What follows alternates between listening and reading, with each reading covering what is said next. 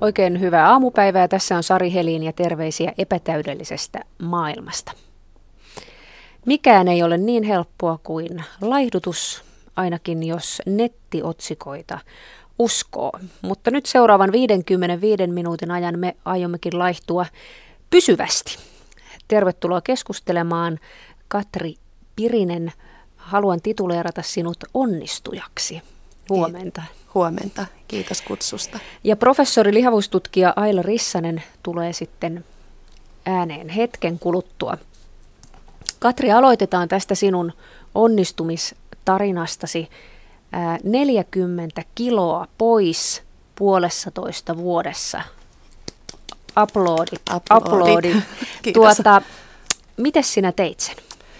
Mä tein sen ihan yksinkertaisilla elämäntapamuutoksilla. Eli mä opettelin syömään, lisäsin arkiliikuntaa, eli oikeastaan vaihdoin sen silloisen elämäntavan pikkuriikkisen aktiivisempaa olemiseen.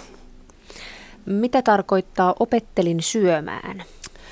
Mä harjoittelin ihan aamupalasta lähtien syömisen kellottamalla. Aamupala, päivällinen, välipala, lounas, ne meni kyllä väärinpäin nyt, mutta anyways. Eli 3-4 tunnin välein pieniä aterioita. Ei se sen kummosempaa ollut. Ja kuuntelijoille muistutus tässä kohtaa, että saatte lähettää kysymyksiä ja kommentteja Yle Radio 1 nettietusivun kautta. Ehkä joku ajatus tästä herää. Katri, takaisin tähän syömisen opetteluun. Oliko sinulla joku valmentaja vai teitkö ihan omin päin? Mä tein ihan omin päin sen, että totta kai mä etin tietoa netistä. Luin jonkun verran kirjallisuutta, mutta että mä en kokenut sitä tähtitieteeksi. Eli ihan yksinkertaisilla asioilla, pikkuvinkeillä, mitä mä löysin, niin mä hiffasin, että tämä on se mun juttu. Mä oon nimittäin ihan äärettömän patalaiska ihminen. Mä en tykkää hirveästi nykyään enää ruoanlaitosta, se on vaan pakko tehdä. Mutta että kun mä mietin niitä eri vaihtoehtoja, että onko se joku dieetti vai se, että mä en kieltäydy mistä ja nautin elämästä, niin se oli se ainut vaihtoehto, mitä mä pystyn itselleen edes ajattelemaan. Eli et ryhtynyt yhdellekään dieetille? En. Kerrotko siitä, että minkälainen aamupalasi esimerkiksi tämän 40 kilon pudotuksen ja 1,5 vuoden aikana on ollut? Mitä syöt aamulla? Mä syön aamulla puuron. Eli mulla jotenkin se, mulla on 3 raskautta takana ja niiden aikana siis aamupala jäi multa kokonaan pois. Mä en tiennyt niin kuin vuosikymmeniä mitään ilettävämpää kuin aamupala. Tai aamupuuro, mitä mä olin kuitenkin lapsille vuosikaudet tuputtanut, että aamupuuro oikeasti kuuluu siihen sun perusjuttuun. Ja mä opettelin itse sen, että mä sen puuron aloin taas tekemään ja aamulenkin jälkeen puuro massuu ja huomasin, että oikeasti että se niin kuin fiilis oli huomattavasti parempi jo siinä, että se piti vaan opetella ja kyllä se menee nielemällä alas. Eli suosittelet opettelemaan aamiaisen syönnin? Kyllä, ehdottomasti. Sitten seuraava ateriasi on mikä? Lounas. Mitä silloin syöt? Silloin mä käyn tietenkin noin päivät töissä.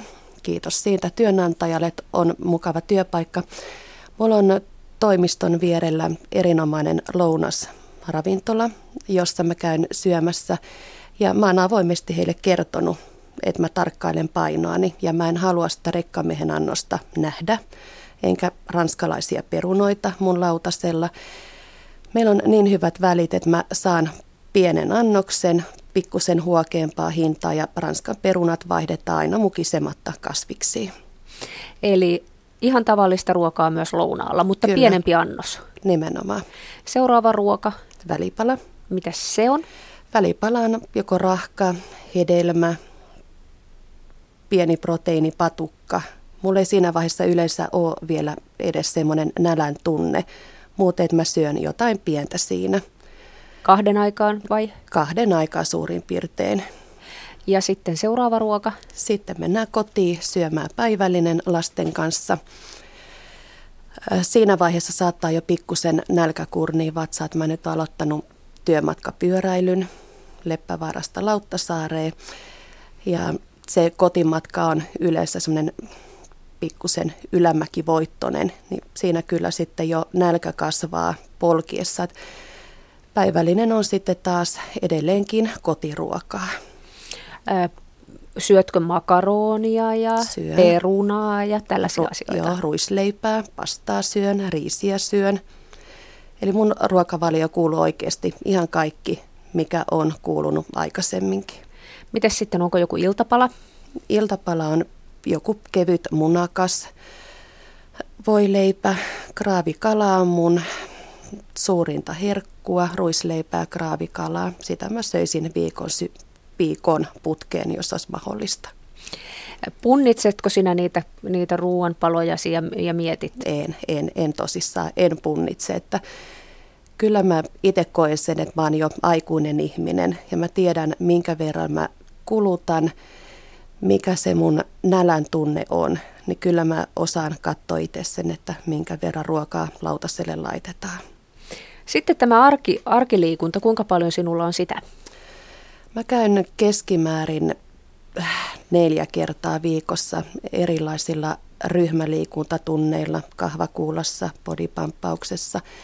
Nyt aloitin juoksukoulun, spinningiä ja sitten tietenkin ihan työmatkapyöräily. Mutta kyllä parhaimpina viikkoina ihan liikuntaa tulee 11 tuntia. Se on vissiin muutos siihen 1,5 vuoden takaiseen sinuun. On se, en tiedä niin kuin prosentuaalisesti, jos miettii, että silloin mä kävelin kauppaan ja kotiin, niin ehdottomasti muutos ainakin parempaan suuntaan. Mikä sinut lihotti? Syöminen ja liikkumattomuus. Mä olin silloin semmoisessa elämänvaiheessa, jäin 3 lapsen kanssa yksin ja se arki totta kai oli sitä pienten lasten äidin arkea. Jollain tavalla tietenkin rankkaa opettelua siitä, että miten selviät arjesta ja yksinäistä. Ja siinä vaiheessa tuli jollain tavalla lohtusyöminen kuvioihin, eli kun vihdoinkin ne piltit sai kumottua punkan pohjalle, niin se oli hirveän helppo. Jollain tavalla mä koin sen, että mä halusin palkita itteni taas siitä yhdestä päivästä, mistä ollaan suoriuduttu. Suklaalevy esimerkiksi menee niin kuin aikuisella ihmisellä iltapalana ihan kevyesti. Sitten se voi ottaa lisäksi viineriä ja sitten huomenna voi tilata vaikka pizzaa tai jos koet, että olet ollut huono äiti, niin sitten voi palkita koko perheen vaikka hampurilaisaterialla. Kaikki kävi. Ja sitten tuli jossain kohtaa se tunne silloin 1,5 vuotta sitten, että tämä ei nyt olekaan se hyvä tie. Joo, mulla tuli varmaan joku, en tiedä onko olemassakaan 40 kriisiä. Sekin tuli sitten pikkusen myöhään, mutta tuli semmoinen fiilis, että mä oon kuitenkin ihan nätti nainen. Mä oon lihava, mä en jaksanut liikkua, mä muutin Leppävaaraa 3. kerrokseen ja mä valuin hikeä. Tuntui, että ei sanaa saa suusta, kun pääsit kotiin kiivetä sinne 3. kerrokseen. Niin silloin tuli semmoinen herätys, että tämä niin kuin ei ole oikeasti sitä, mitä mä haluan. Että mun henkilökohtainen elämä ei ikinä edisty, jos mä olen tämän näköinen. Työpaikan saaminen ei varmasti luonnistu yhtään sen helpommin. Jos mä puuskutan työpaikkahaastattelua, taputtelen hikipisaroita otsalta, se ei anna semmoista kuvaa musta ihmisenä, mitä mä kuitenkin koin sisällä, että musta on virtaa, musta on poveria ja musta on sitä potentiaalia, että musta oikeasti saa ihan käyttökelpoisen ihmisen, kun mä pikkusen itse teen asioita sen eteen. Minkälainen pakottaminen se aloitus oli, koska tuloksiahan ei tule heti? Ei tullut heti. Että kyllä siinä niin kuin ensimmäinen kuukausi oli aika syvältä. Et mulla oli siinä suhteessa ihanteellinen tilanne, että mulla on tytär, joka on aikuinen, joka kannusti ja pisti pikkusen vauhtia, että nyt äiti mennään sinne kahvakuulaan tai bodypumpia. Siinä itsellä aikuisena ihmisenä se fiilis, että jos mä olisin joutunut antamaan periksi, että me ollaan yhdessä mietitty, että lähdetään jumppalle ja mä lähden pakittamaan sitä ajatusta, niin se ei taaskaan mun mielenlaatuun millään lailla.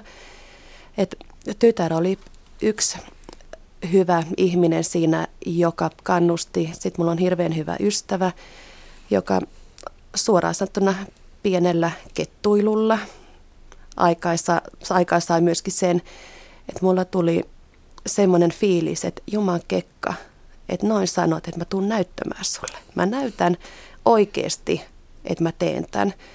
Ja kyllä näistä asioista on puhunut ystävän kanssakin, niin se oli ihan taktikoitua juttua. Hän tunsi mut ja hän tiesi, mä olen niin voitontahtoinen ihminen. Mä en inhoa mitään muuta niin paljon kuin häviämistä. Ja ainakaan mä en itselleni häviä.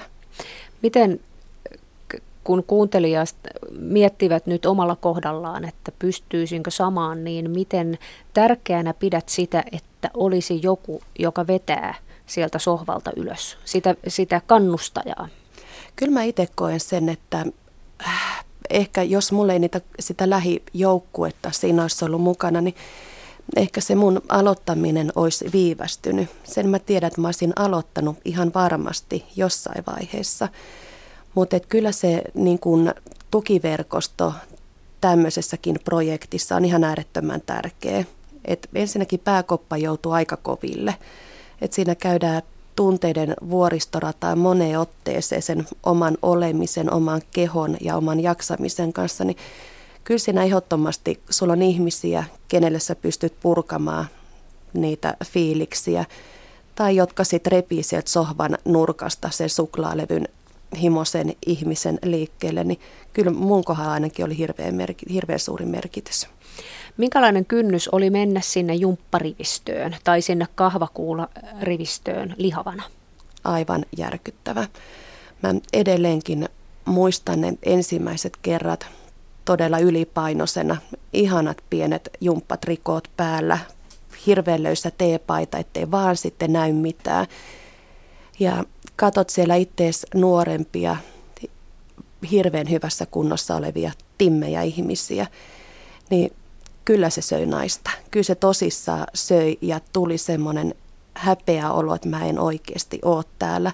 Että se takarivin paikka oli aina ehdoton, että mä en pari kertaa missasin jumppatunnin sen takia, että huomasin, että takarivi on täynnä, niin mä jätin menemättä. Missä kohtaa aluit sitten tulla edemmäs kohti ohjaajaa sieltä takarivistä? Oletan, että olet nyt jo ihan siinä ohjaajan vieressä. En ole vielä. Niin valmis mä en ole vielä. Vielä on niin kuin duunia tämänkin kropan kanssa, mutta kyllä niin kuin pikkuhiljaa se oman kropan häpeäminen ja se, että kun huomaa, että kunto on noussut, niin kyllä nyt voidaan jo vähän edempänä olla, mutta en mä silti peiliin vasten vielä halua mennä. Missä kohtaa tämän puolentoista vuoden laihduttamisen ja 40 kilon pudotuksen kohdassa, milloin aloit nähdä ne ensimmäiset merkit, että tämähän tehoaa? Siinä meni varmasti, olisiko ollut suurin piirtein 3 kuukautta, että huomasi, että pikkuhiljaa rupeaa vaatteet olemaan pikkusen löysiä. Mutta kuitenkin mulla on ollut maltillinen tahti sen painon pudottamisen suhteen. Et sitten nyt oikeastaan vasta 1,5 vuoden laihduttamisen jälkeen huomaa sen, että jos mä aikaisemmin nostin housuja koko 48, nyt mä pujotan housut koko 38 päälle. Et se vertaaminen, niin nyt se vasta on niin kuin oikeasti itselle kolahtanut se, että hitsi soiko, että mä oon tiputtanut 40 kiloa ja pää käy vielä hitaalla. Eli tavallaan se oman vartalon hyväksyminen ja ymmärtäminen siitä, että nyt ollaan ihanne painossa, niin se ei välttämättä ole se kaikkein helpoin juttu myöskään tässä laihduttamisessa. Tervetuloa mukaan keskusteluun professori Aila Rissanen. Huomenta.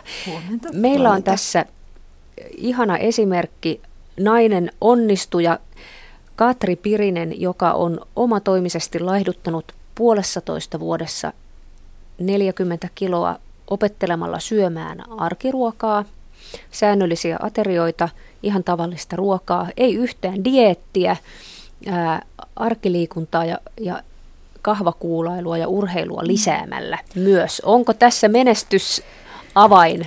Siinä oli monta menestyksen avainta. Yksi on tämä pitäytyminen omaan arkeen ja omaan elämään. Eihän tähän tarvita mitään ihmekonsteja, ja ne ihmekonstit eivät koskaan jää ripustettuna ulkopuolelta tulleena pysyviksi. Ja sitten siellä oli kannustaja, oma tytär, elämäntilanne, joka alkoi vähän helpottaa. Siis oma kypsyminen siihen, että tämä on nyt minun tehtävä, jotta voin elää. Kaikki meni kohdalleen. Ulkopuolelta annetut motiivit eivät toimi. Eivät toimi myöskään ihmedietit pitkällä aikavälillä, joten se oli se semmoinen tarina, joita minä kuulen aina silloin, kun kyseessä on ihminen, joka on oman elämänsä sankari, ottaa sen haltuun. Ihmedietteihin nyt täytyy mennä. Päivän Iltasanomissa kerrotaan näin, että nyt 5-2 dieetti on saanut kovan haastajan. Nyt vannotaan 80-20 periaatteeseen, kun ollaan dieetillä. Eli eletään sillä tavalla, että 80% syödään terveellisesti ja katsotaan siitä lautaselta, että siinä on paljon kasviksia ja pähkinöitä ja sopiva määrä proteiinia ja vähemmän hiilihydraatteja. Ja sitten 20% ajasta syödään mitä huvittaa. Tämä on nyt tämän aamun tuore villitys. Mitä professori Aila Rissanen sanoo tähän? Nythän on niin, että näitä joka kevät, se on aivan yhtä varma kuin valkovuokot, että näitä tulee joka kevät. Ja tämä nyt on tietysti tämä 5-2 vaan yksi modifikaatio, mutta joku taas rahastaa. Se on näin, että ihmisten hyvän tahtoisuudella ja meidän biologisella lihavuuteen alttiilla perimällämme ja persoudellamme rahastaa aina joku. Ja jos nyt jotakuta auttaa se, että ottaa itseään kiinni sentään suurimman osan ajasta, niin hyvä. Sekin on parempi kuin se, ettei ajattele ollenkaan. Mutta ihan kaikille toi ei nyt sovi sen takia, että on olemassa pieni osa ihmisiä, joilla tämä hyvin tiukalle ottaminen, johon tuo välipäivinä toi 80 saattaa johtaa, samoin kuin tuossa 5-2 tiukat päivät, voi johtaa siihen, että sitten pitää liian tiukkaa ja sitten seuraavana päivänä ahmii. Jokainen, joka ottaa itsensä liian tiukalle, kehittää sen tyyppisen biologisen reaktion, että jossakin vaiheessa, varsinkin jos on stressaantunut ja väsynyt, alkaa ahmia. Ja mä pelkään, että näiden kaikkien, jopa näiden parhaimpiin kuuluvien dieettien, joiden joukkoon nämä nyt kuuluvat, yksi sellainen haitta on, että minä näen enenevästi niitä ahmioita sitten. Eli dieetti saattaakin lisätä ahmintaa. Siis vanha totuus on, että laihduttaminen lihottaa, ja tämä on semmoinen, josta on kirjoitettu lukuisia kirjoja. Eli jos tekee sen väärin, niin se ampuu takaisin.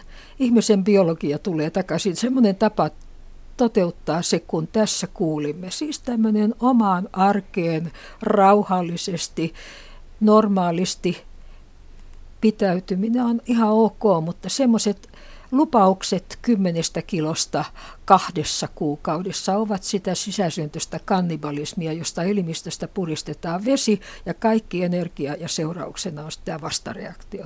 Eli tämä on yhteinen ominaisuus kaikille äkkidieteille. Ei siellä joukossa ole mitään, mistä tämä riski puuttuisi. Mikä muuten on se ahmimisen psykologia? Miksi me ahmimme? Siinä on fysiologiaa. Kuka tahansa meistä, joka on esimerkiksi tämän päivän kokonaan ilman ruokaa, illalla mennessään kotiin, vuoren varmasti ei kata kauniisti pientä lautasta ja rupea tekemään kaunista salaattia, vaan tarttuu kaikkein kaloripitoisimpaan palaan, mikä jääkaapista löytyy, ja syö sen niin nopeasti, että vasta jälkikäteen tajua, mitä oli tehty. Se on nälkiintymisen biologia. Se on se, mikä on saanut ihmisen säilymään luomakunnan herrana mikä on saanut meidät ikään kuin voittajiksi tai yksi niistä tekijöistä. Ja tämä on siis biologiaa.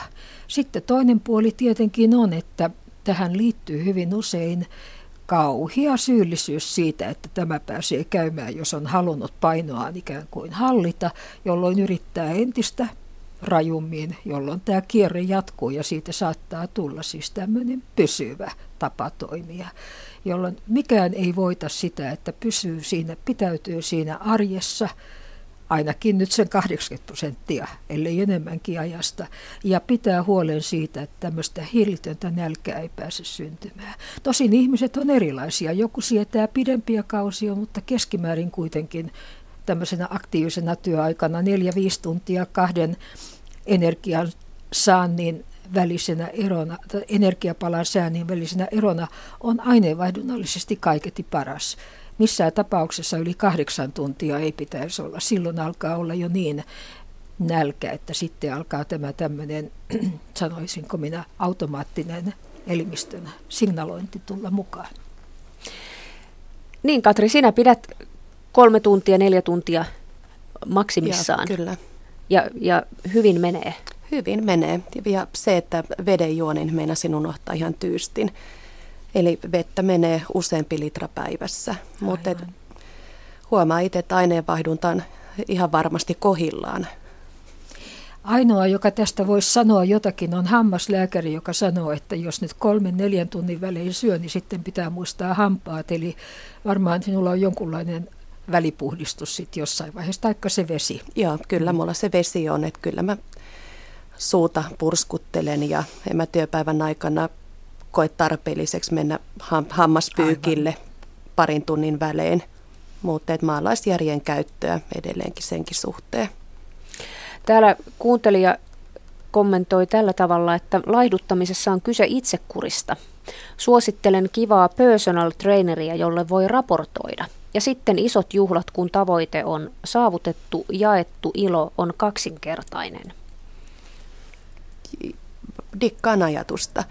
Mulla ei ole itselläni personal traineria ollut. Et toki jossain vaiheessa voisi muutaman tunnin semmoisen nuoren salskeen miehen kanssa jumpata. Mutta kyllä mä itse koen sen niin, että ilman muuta ne onnistumiset, niin niistä pitää palkita itsensä unohtamatta myöskään sitä lähipiiriä. Et kyllä niin kun lähipiiriä pitää muistaa kiittää siitä, että ne jaksaa ensinnäkin ainakin mun marmatusta välillä niitä kenkkumaisia päiviä, kun oikeasti ketuttaa kaikki, pinnaan vähän kireellä ja näytän lihavalta vieläkin ja sitä ja tätä, niin kyllä täytyy muistaa kiittää. Ja nämä juhlat, nämä on tärkeä. Se itsensä kiittäminen ei tarvitse olla sitä, että on saavuttanut jonkun hurjan pitkällä olevan tavoitteen, vaan aina silloin tällöin, kun on asettanut itselleen välitavoitteita. Hyvin mennyt viikko, hyvin mennyt kuukausi on pienen juhlan arvoinen. Elokuviin tai kullan halaus tai mitä se sitten itse kullakin on, voi ajatella semmoisia pieniä mukavia asioita, joita voi asettaa tuonne ajatteluun vähän tuonnemmaksi ja toteuttaa niitä sen mukaan, kun tuntee, että tämmöisiä hyviä jaksoja on takanapäin. Mäkin olen saanut monet uudet korkokengät palkkiona itseltäni. Sinä et ole kokonaan kieltäytynyt esimerkiksi synttärikakuista, lasillisesta viiniä, kahdesta. En. Mä en niin kuin koe, että mä oon kieltäytynyt mistään. Mä syön synttärillä täytekakkua. Lapsilla kun on synttärit, se on hyvä syy leipokakku. Mä rakastan punaviiniä. Pääsiäisenä lammasta ja punkkua toimii.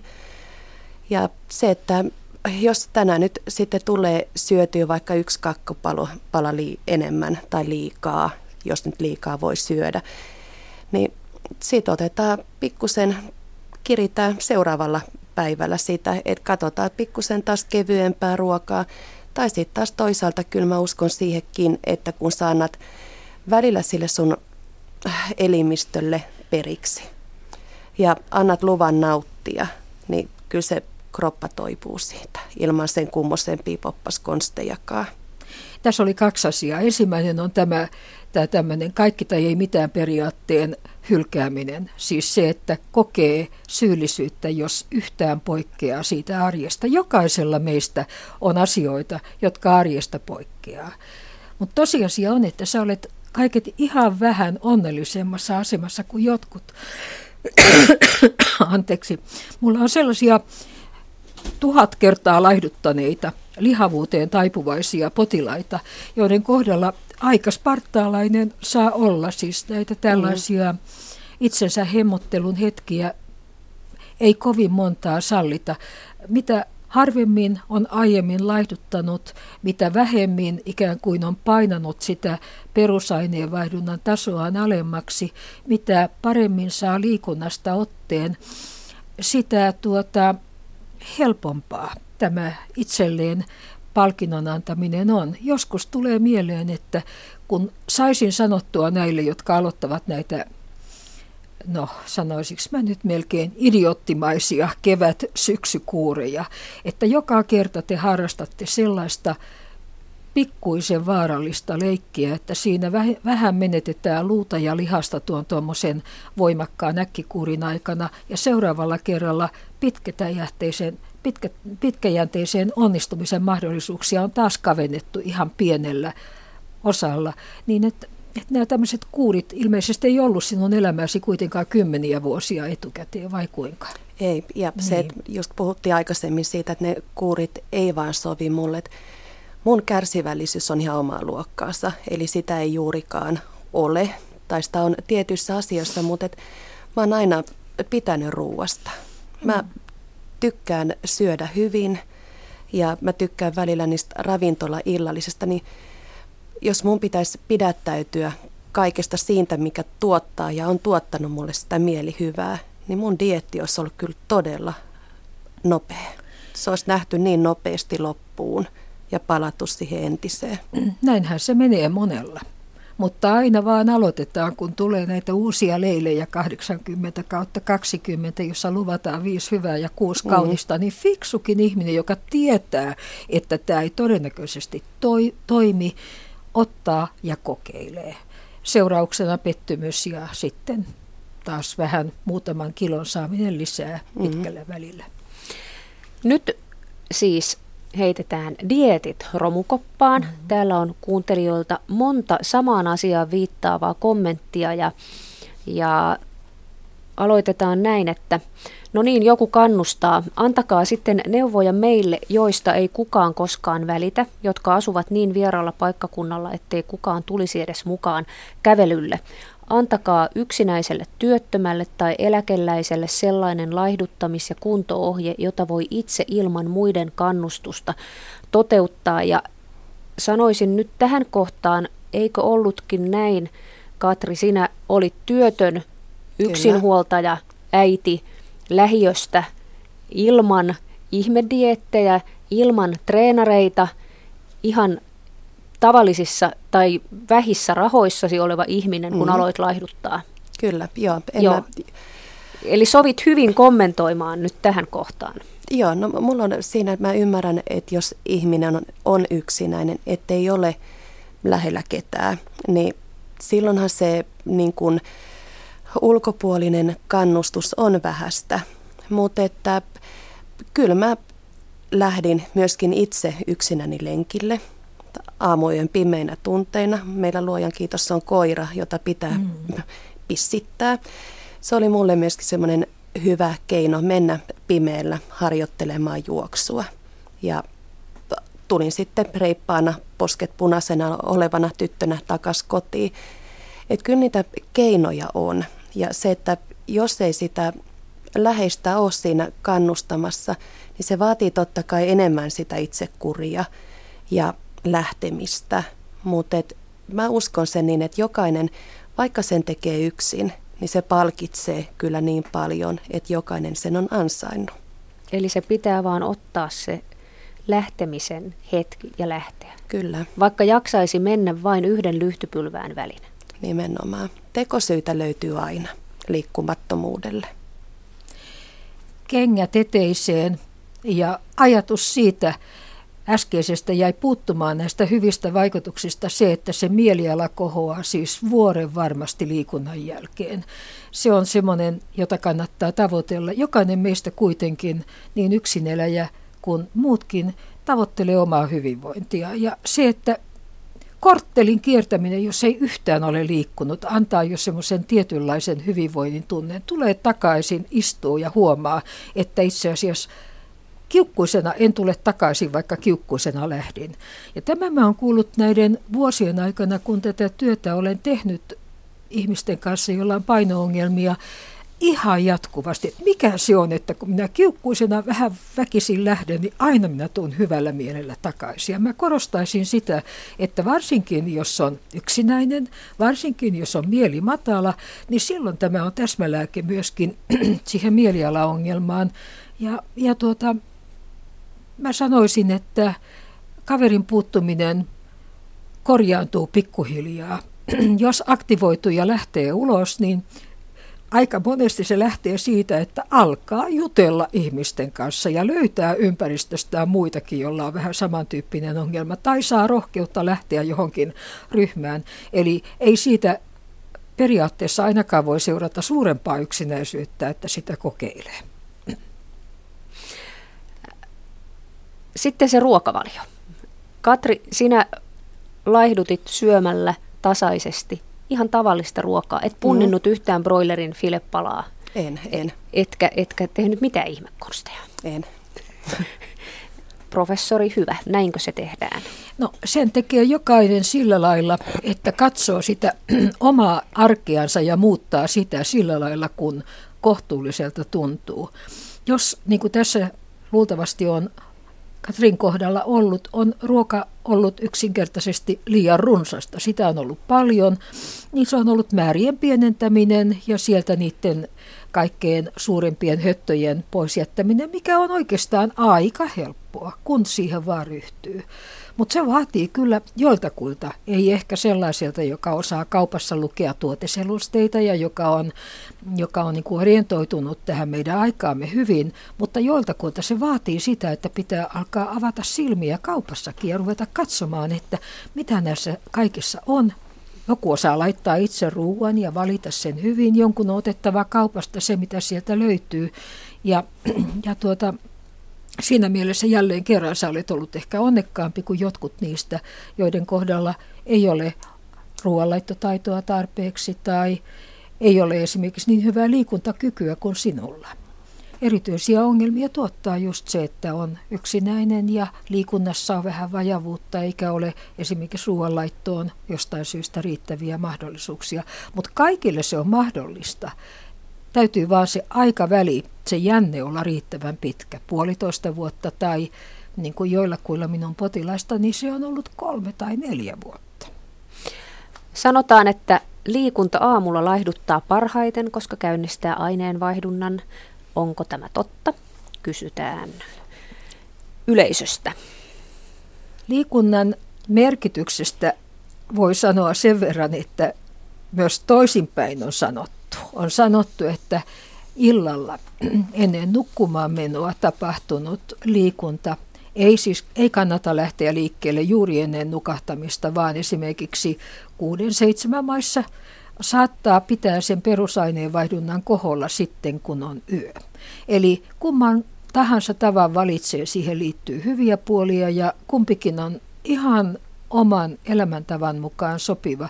Aamuliikunnasta en tiedä osoitettuun mitään erityisetua, mutta se saattaa sopia joillekuille ja se sopii erityisesti niille, joilla päivän aikana liikuntaa sitten ei tule oikeastaan ollenkaan, mutta mä en malta olla sanomatta tässä, että jokainen voi myöskin päivän aikana varastaa itselleen pienet liikuntahetket, 10 minuuttia sieltä täältä.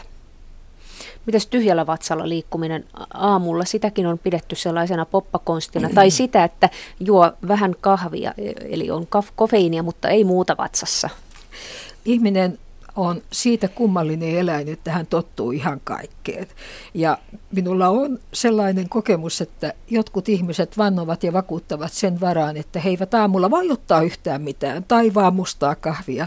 Mutta useimmat jopa näistäkin, jotka ovat näin sanoneet, se joukko, joka on rohkaistunut kokeilemaan, huomaa, että se on itse asiassa aika armollista, että kuitenkin antaa itsellensä jonkinlaista aamupalaa, jonka aikana lihasten sokerivarastot täyttyy, eikä tarvitse, ja maksan sokerivarastot täyttyy niin, ettei tarvitse lähteä semmoisilla tyhjillä lihaksilla liikkeelle.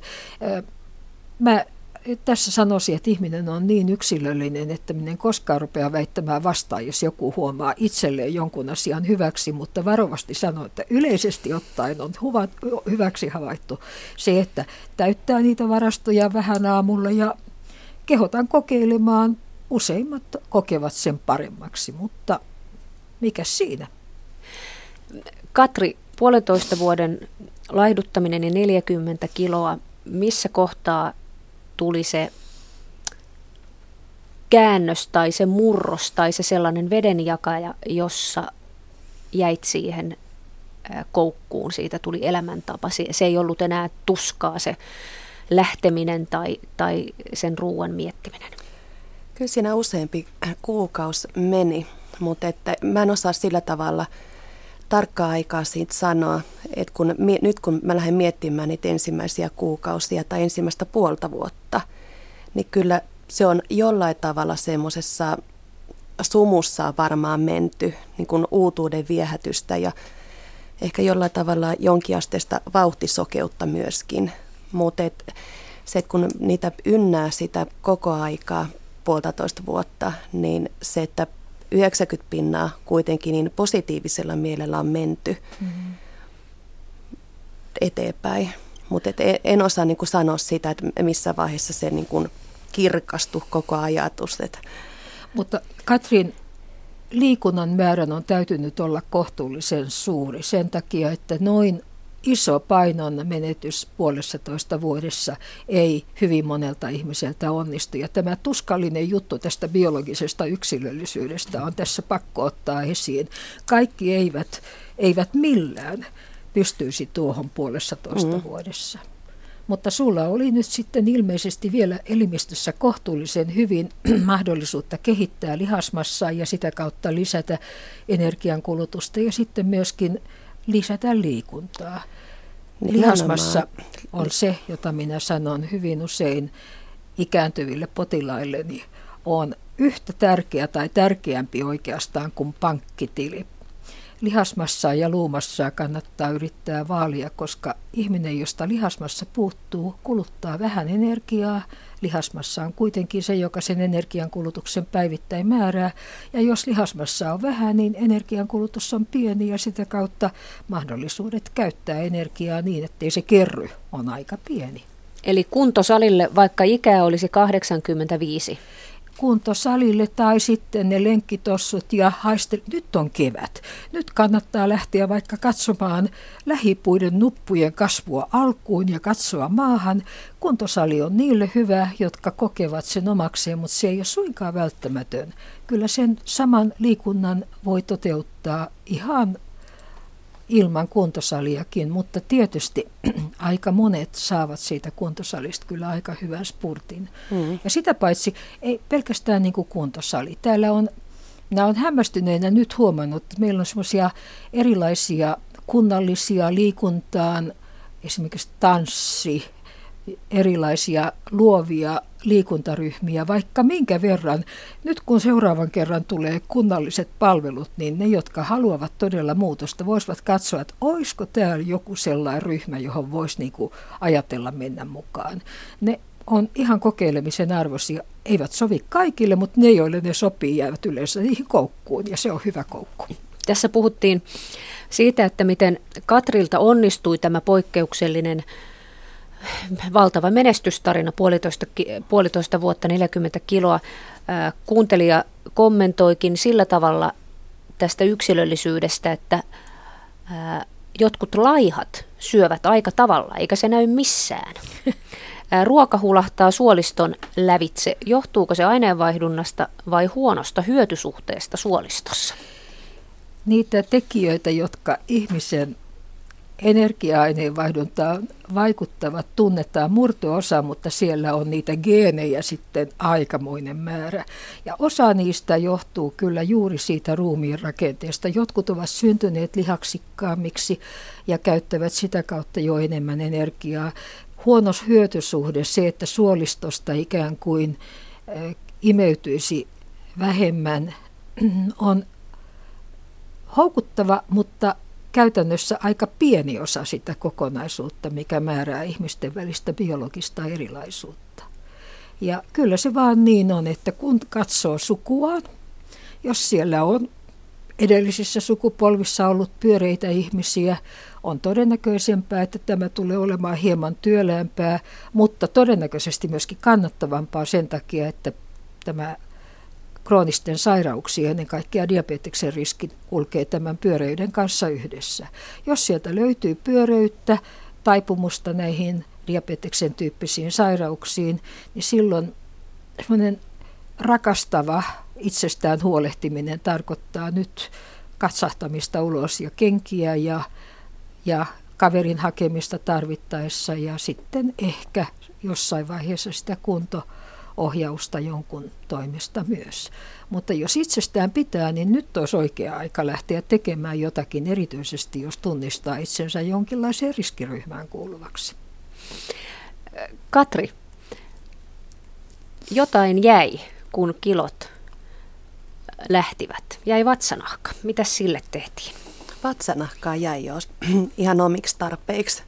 Olisi voinut helposti kaverillekin antaa, jos joku olisi huolinen, mutta uskon, että se on semmoinen paha, mikä nyt ei kellekään ole just se oma juttu. Ja 40 kiloa kun lähtee painoa pois, niin siinä jäi reilusti vatsanahkaa, joka sitten siinä vaiheessa, kun liikunnan määrä lisääntyi reilusti ja mä tykkään pikkusen hölkätä tai harrastaa aerobisia juttuja, niin kyllä se roikkuva löysä lörpäke aiheutti kipua. Eli sitä nahkaa sai kääriä ihan reilusti kyllä ihan niin erotiikan tappajapöksyihin, jotta pystyisi farkkuja pitämään. Et se oli semmoinen riesa, mikä sitten tuli sen painon pudottamisen seurauksena. Osasitko valmistautua siihen, että muistoksi jää nahkareppu? En. Itse asiassa mä en edes siinä vaiheessa, kun aloitin laihduttamaan, niin mulla ei käynyt edes mielessä, että hitsi soikoo, että mä saan nyt jotain sitten tähän tilalle. Et se tuli kyllä sillä tavalla pienenä yllätyksenä itselle. Nyt kun nuo kilot ovat olleet pois näin kauan, kannattaisin oman lääkärin konsultaatiota siitä, että plastikkakirurgia hän saattaisi konsultoida, sillä eihän se nyt kovin kummonen toimenpide ole, se nahkareppu siitä poistaa. Se leikattiin tasan 3 kuukautta sitten. Ai jaha, no niin. Eli mitä sitten kävi? Eli mä menin, varasin ihan omalle terveysasemalle lääkärin luo ajan ja menin juttelemaan siitä vaivasta. Mä itse sairastan vaikeahoitosta psoriaasista ja myöskin nivelpsoria lisäksi. Ja se, että mä olen biologisessa lääkekokeilussa mukana, joka ei kuitenkaan sitä iho-oiretta ottanut pois. Eli mulla oli ihan selkeä fyysinen haitta siitä repusta, mitä mä roudasin mukana. Ja totta kai myöskin se esteettinen haitta oli merkittävä ja sain lähetteen kirurgin luokse Jorviin, joka ihanasti käsikopelolla tsekkasi, että joo, löysää on ja reilusti leikkausjonoa. Eli ne mun syyt täytti sen kunnallisen leikkauskriteeristön. Minkälainen se operaatio oli, miten pitkään siitä toivuit? Mä itse asiassa toivuin ihan, tuntuu nyt jälkikäteen mietittynä, että mä toivuin varmaan liian hyvin. Että kaikki meni vaan ihan äärettömän helpolla. Mä olin varautunut pahimpaan ja tehnyt sen pahimman virheen, katsonut YouTubesta videoita, vatsanahkan kiristysleikkaus ja siinä vaiheessa mietin, että mä en niin kuin ikinä mene sinne. Silmät kiinni ja lääkkeet suuhun ja menoksi rohkein mielin. Ja mä koin kyllä niin positiivisena yllätyksenä sen, että mä pääsin saman tien liikkumaan. Mun ei tehnyt kipeätä. ei tarvinnut syödä särkylääkkeitä. Kaikki meni kuin elokuvissa, missä on onnellinen loppu. Ja nyt hoidetaan haavaa ja ihaillaan sitä uutta napaa. Mutta se, tämä, että sitä oli kulunut tietty aika ja sinä olit tehnyt tämän painonpudotuksen järkevällä, normaalilla elämäntapamuutoksella, oli ne menestyksen taustatekijät. Olen valitettavasti nähnyt vuosien varrella sellaisiakin, jotka ovat vaatineet jonkun radikaalin laihdutuksen jälkeen tämän repun poistamista sillä seurauksella, että on tullut komplikaatioita. Mm-hmm. Ja meidän, nyt kun plastiikkakirurgimme ovat tähän ongelmaan törmänneet tietysti jatkuvasti, meidän plastiikkakirurgimme ovat, niin kuin sä sanoit, kehittäneet hyvin selkeät säännöt, missä vaiheessa ja miten siihen kannattaa puuttua, ettei tule tehtyä enemmän vahinkoa kuin hyötyä. On tosi kurjaa, jos sitten lähtee uudelleen lihomaan ja sitten tulee niitä tyriä, haavoja, kaiken maailman komplikaatioita, mitä siihen saattaa sitten liittyä. Mutta kauneusleikkauksena, siis se, että imetään täältä ihonalta sitä rasvaa pois, se ei ole lääketiedettä, se on sitten kosmetiikkaa, eikä se siinä mielessä oikeastaan ole kovin suositeltavaa. Toki sitäkin tehdään, mutta eihän se tietysti pysyvästi tilannetta korjaa. Sinne tulee rasvaa uudelleen ja sitä paitsi ihonalaisrasvan vieminen ei ole se, jota ennen kaikkea toivotaan, vaan sitä, että se lähtee tuolta sisältä niiden elinten ympäriltä. Se on ihan eri asia kuin nahkanpoisto. Ja nämä rasvaimutoimenpiteet minun mielestäni pitäisi aina miettiä 3 kertaan.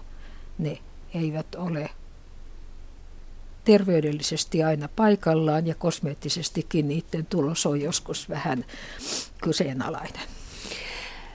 Tuolla vaalimainoksia näkyy jo joka paikassa. Vaalit ovat kovaa vauhtia tulossa. Pitäisikö poliittisella päätöksenteolla alkaa vaikuttamaan suomalaisten ylipainoon? No, rehellisyyden vuoksi täytyy sanoa, että kyllähän sitä on yritetty kautta aikojen. Ja ne yrittämisen keinot eivät ole vaan oikeasti oikein purreet siihen ongelmaan. Täältä on onnistuttu vähentämään sydän- ja verisuonitaudit. Täällä on jossain määrin onnistuttu jo ehkäisemään diabetestakin. Tosin se on edelleen suuri ongelma, mutta painon suhteen nyt meillä on tämmöinen valtakunnallinen kampanja, joka on lähtenyt Terveyden ja hyvinvoinnin laitoksesta, ja meillä on hyviä esimerkkejä siitä, siis tämmöisiä, Suomihan on esimerkkivaltio siitä, että täällä on esimerkiksi Pohjois-Karjala projektin jälkeen, täällä on ollut tämmöisiä diabeteksen ehkäisyprojekteja Kuopion ja koko maankin mittakaavassa, jotka on onnistuneet siis ihan mielettömän hyvin. Osoitettu, että kohtuullisen vähäisellä, ei 40, vaan vähäisemmällä painonpudotuksella terveysriskejä pudotetaan vaikka kuinka. Että kyllähän meillä oikeastaan ongelmana on vaan se, että miten me saadaan tähän innostumaan ne, jotka eivät ihan herkästi tartu siihen olemassa olevaan ohjeistukseen ja informaatioon.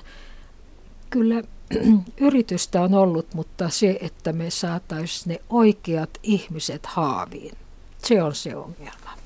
Miten saadaan, Katri, oikeat ihmiset haaviin? Ilosanoman levittämisellä, ja se, mun mielestä niin kun se, että jokainen meistä, joka on pudottanut painoa, on se paras kannustin muille. Ja mun mielestä on ihan äärettömän hienoa, että mä oon saanut omaa työporukkaa innostumaan sillä tavalla, että mennään yhdessä naisten kympille, tehdään asioita yhdessä, koska ei tätä naaman nurinperin jaksa kovin pitkään tehdä. Et pitää löytää niitä semmoisia kimmokkeita ja pieniä haasteita. Mä pidän semmoisesta mainoksesta, jossa sanotaan suurin kirjaimin, että haluatko voida hyvin? Se on hyvin sanottu.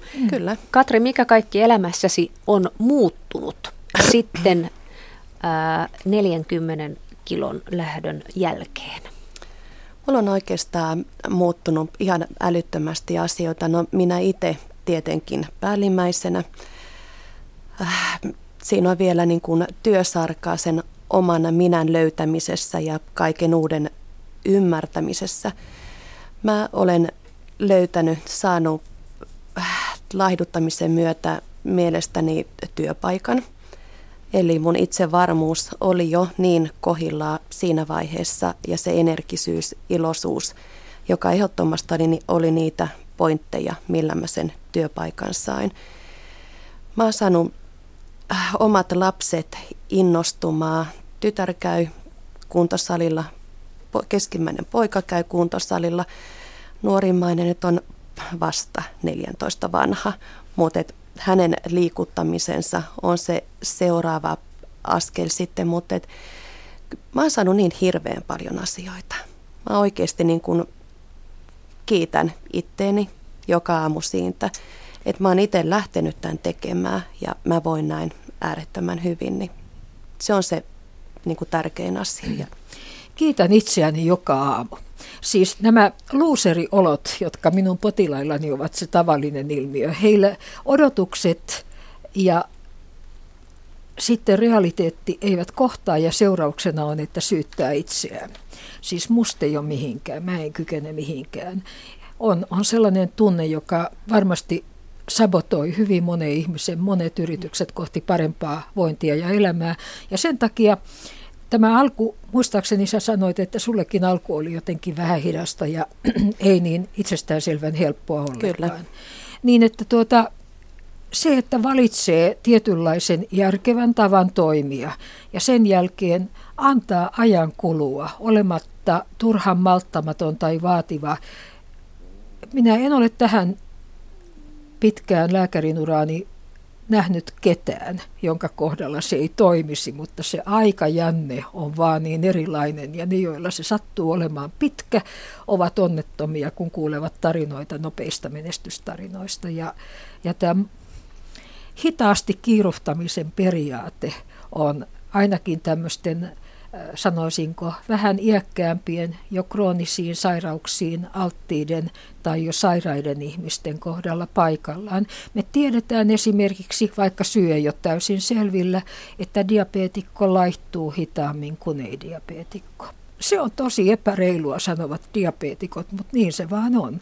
Ja se alkaa jo siinä vaiheessa, kun diabetes on kehittymässä. Siellä on diabeteksen edellä semmoinen esidiabetesvaihe, joka saattaa kestää vuosia, vuosikymmenenkin, ja siinä jossakin vaiheessa tätä prosessia se laihtuminen vaan ei enää mene yhtä helposti, sillä lienee jotain tekemistä elimistön insuliinitasapainon kanssa, ja siinä vaiheessa minä sanon, että jos nyt huomaat, että sä et oikein laihdu, niin nyt jokainen gramma on melkein kuin gramma kultaa, kun sä saat sen pois pysyvästi, ja minä erityisesti nyt tässä niitä kuulijoita, joilla on näitä kroonisia sairauksia, eikä kokemukset ole sitä luokkaa, että ne helposti lähtee. Kannustaisin ottamaan vaan kevään sillä lailla, että nyt yritetään maltillisesti. Muutetaan, katsotaan vähän tätä omaa liikuntaa ja ruokaa ja karsitaan vähän sen, lisätään liikuntaa, eikä odoteta ihmeitä, mutta tiedetään, että jokainen gramma, joka on poistunut, on todennäköisesti lähtenyt sieltä sisäelinrasvasta ja on omiaan lisäämään hyvää vointia sinne pitkälle eteenpäin. Ja bikinikuntoa ei välttämättä ole täksi kesäksi pakko tavoitella, vai mitä, Katri? No ei sentään vielä täksi kesäksi, ensi kesänä sitten. Minusta toi oli hieno päätös sikäli, että tämä pitkän aikavälin tähtäin. Ei se kaikilla tarvitse olla bikinikunto. Se saattaa olla vaan se, että jaksaa vähän paremmin siitä arjestansa selvitä ja että peilistä katsoo vastaan vähän tyytyväisemmän oloinen ihminen. Kiitoksia erittäin hyvästä keskustelusta Aila Rissanen ja Katri Pirinen ja toivotetaan kaikille pieniä askeleita ja itsensä kiittämistä tässä pitkässä projektissa. Kiitos. Kiitos.